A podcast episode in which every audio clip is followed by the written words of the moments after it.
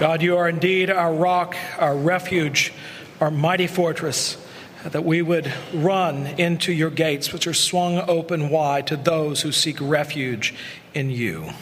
Amen.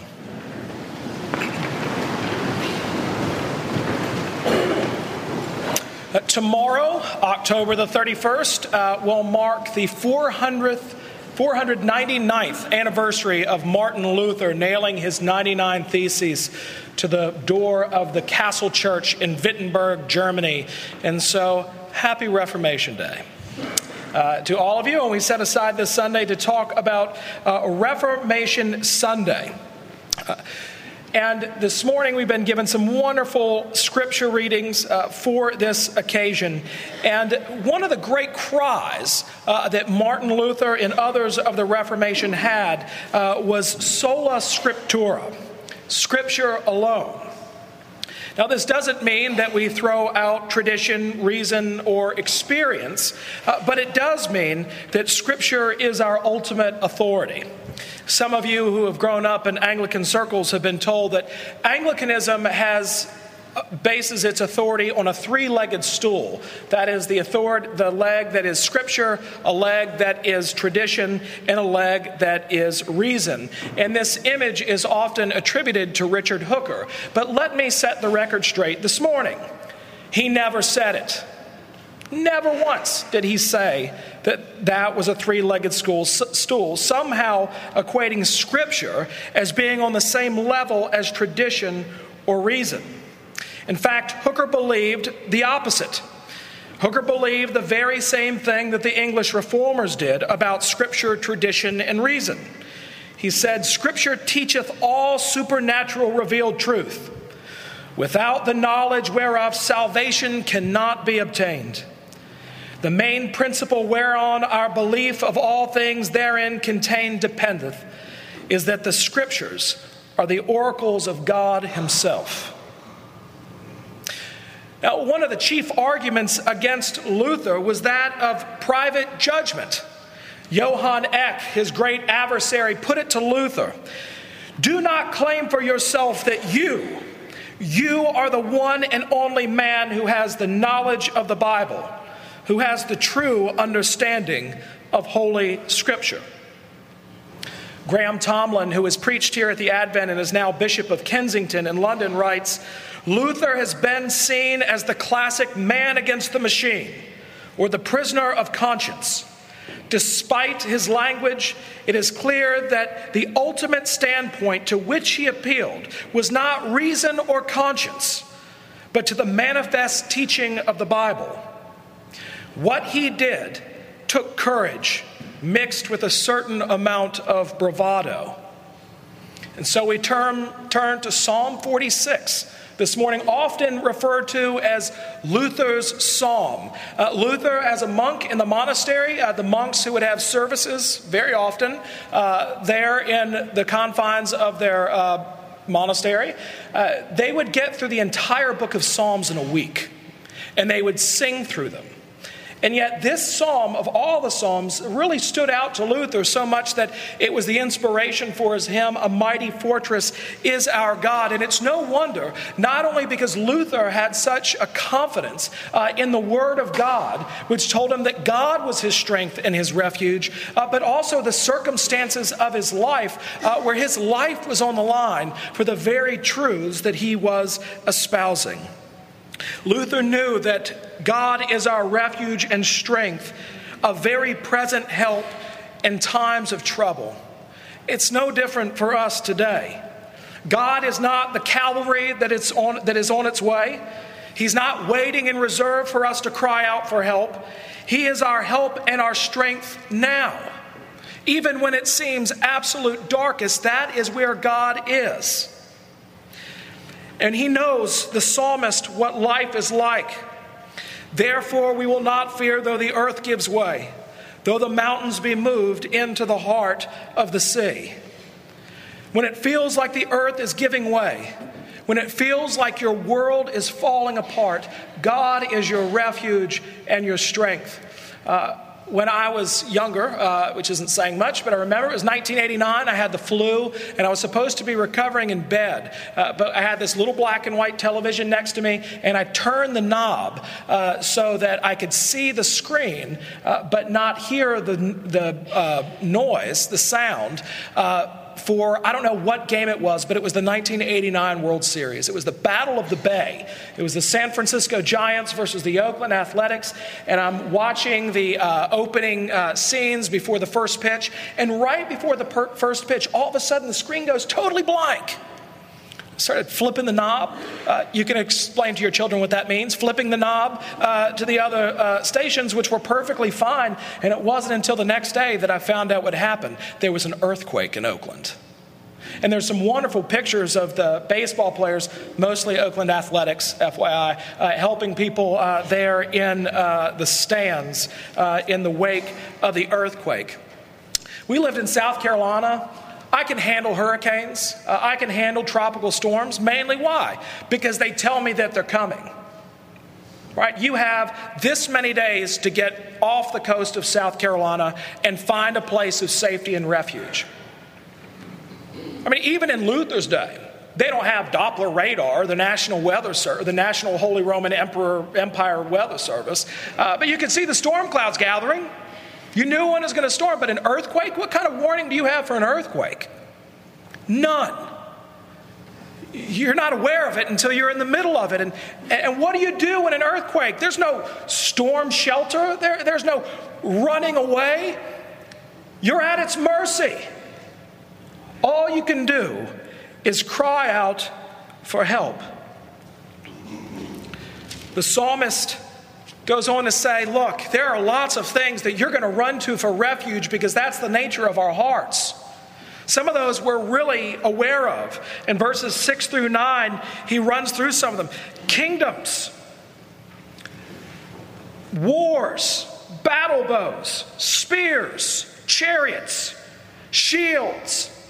There are all kinds of other options that we look to for safety, for refuge. Again, most of those are probably obvious to us if we're Christians, those false forts that we want to put our lives into. But some are not so readily apparent, which is why I think the psalmist goes out of the way to bring up politics. Right? This is where he goes from preaching to meddling. And he talks about kingdoms of this earth that will fade away uh, he talks about wars, he talks about power grabs. And I don't think I have to say it, but we live in a cultural climate right now where politics have gotten totally out of control to the extent that we can't even communicate with one another over political ideas without us taking it personally. Now, I'm not making a political statement, I'm making a theological statement. I heard one politician say recently that we are better than this. But are we? Politicians are not trendsetters, they're not trailblazers, but they are reflections of where we are as a culture and a nation. And many of us have hinged ourselves upon this very election. But our psalmist would say to us if any election has the power to bring you to utter despair or overwhelming jubilation, you have trusted in the wrong thing. Because our trust and our hope is in the Lord Jesus Christ, who with a word can cause the very earth to melt away. He is on the throne and no one else. The salvation of our nation, indeed, the salvation of the world, our welfare, our safety, is in Him. No political party represents the Christian faith. This is not to mean that we shouldn't be engaged in political life in our country. I hope that you all vote on election day. It doesn't mean that we're not supposed to pray for our leaders. We do that every Sunday that we're supposed to be quiet in our political convictions. We do belong as Christians in the public square. But what it does mean is that our trust is in the Lord of hosts, that He is with us, The God of Jacob is our fortress. And Luther would have known this as we know it and as the psalmist knew it, because he lived in an age where politics was everything. Frederick the Wise, the elector of Saxony, protected him from the other political powers that be. Charles V wasn't as intentional about going after Luther because he depended upon the support of that elector as well as his family, who were other electors, to keep him as Holy Roman Emperor. And even in our own Reformation in England, when Henry VIII sent a petition to annul his first marriage to Catherine of Aragon, the Pope's denial of it had nothing to do with morality. It had everything to do with the fact that the Pope, there in the Vatican, was sitting under house arrest because Charles V had taken him prisoner and sacked Rome. And who was Charles V, other than being emperor of the Holy Roman Empire? The nephew of Catherine of Aragon. Politics made and still make the world go around in a very real sense. And many times during this dark and tumultuous period, when terribly discouraged, when their life was on the line, whether that be on continental Europe or in England, people turned to the Word of God for comfort. Luther, on several occasions, it's noted, would turn to Melanchthon when things seemed particularly bad, and he said, Come, Philip, let us sing the 46th Psalm. They would preach to themselves of where their help and comfort and refuge and salvation would come from.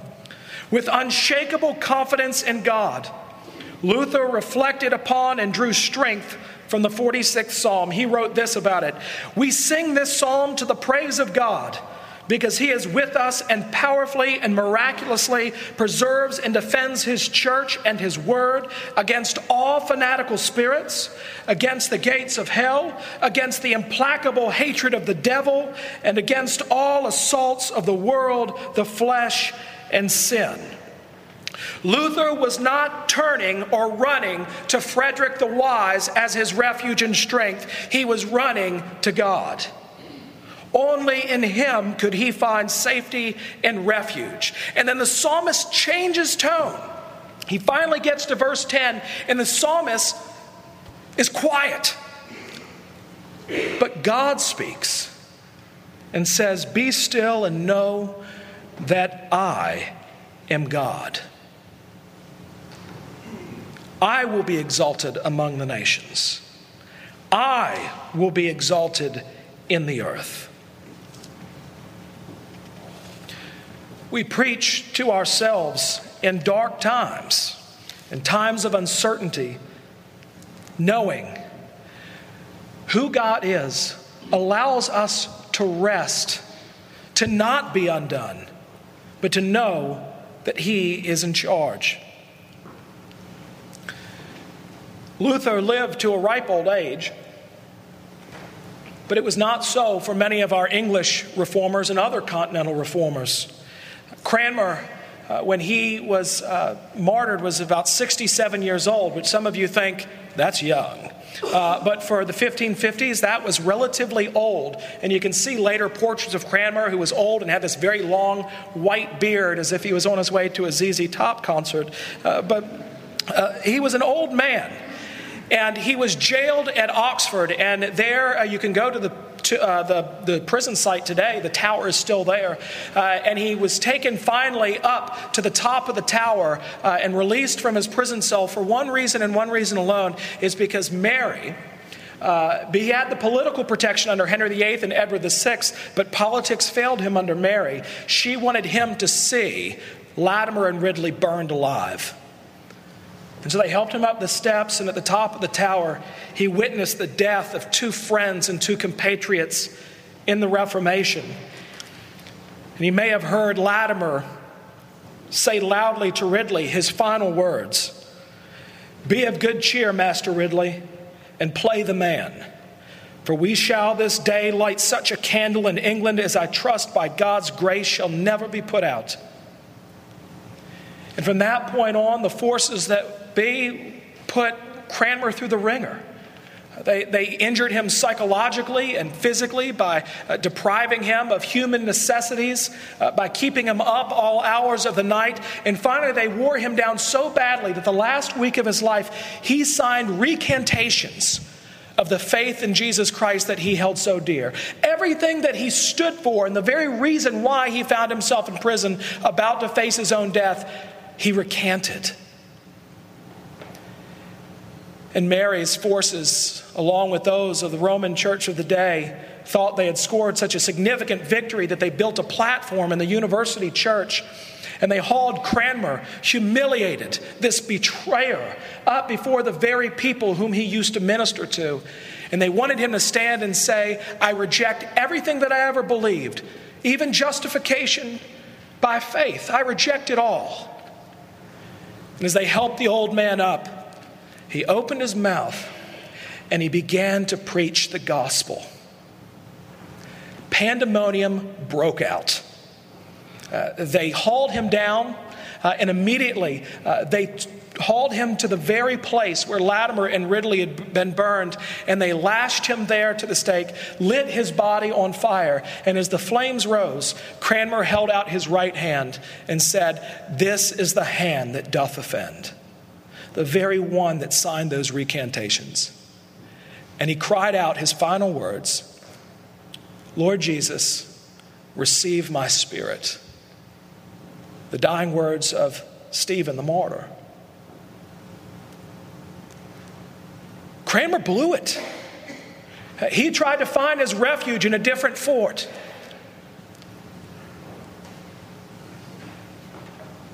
But he knew that the doors of the fortress of Jesus Christ are always open to those who would find refuge in him. They're never closed because it's never too late to go back in. He failed, but he knew where his refuge lay. Friends, the main character in Reformation Day is not Luther, Cranmer, Latimer, Ridley, or Calvin. It's the Word of God. Our psalmist says time and time again in this psalm, The Lord of hosts is with us. The God of Jacob is our fortress. Is the Lord on your side? Is Emmanuel, God with us, Jesus Christ, your Redeemer by his shed blood upon the cross? Is there a covenant between you and God as between God and Jacob? Have you run through those mighty doors where there is refuge and safety in Jesus Christ? I pray you have. Amen.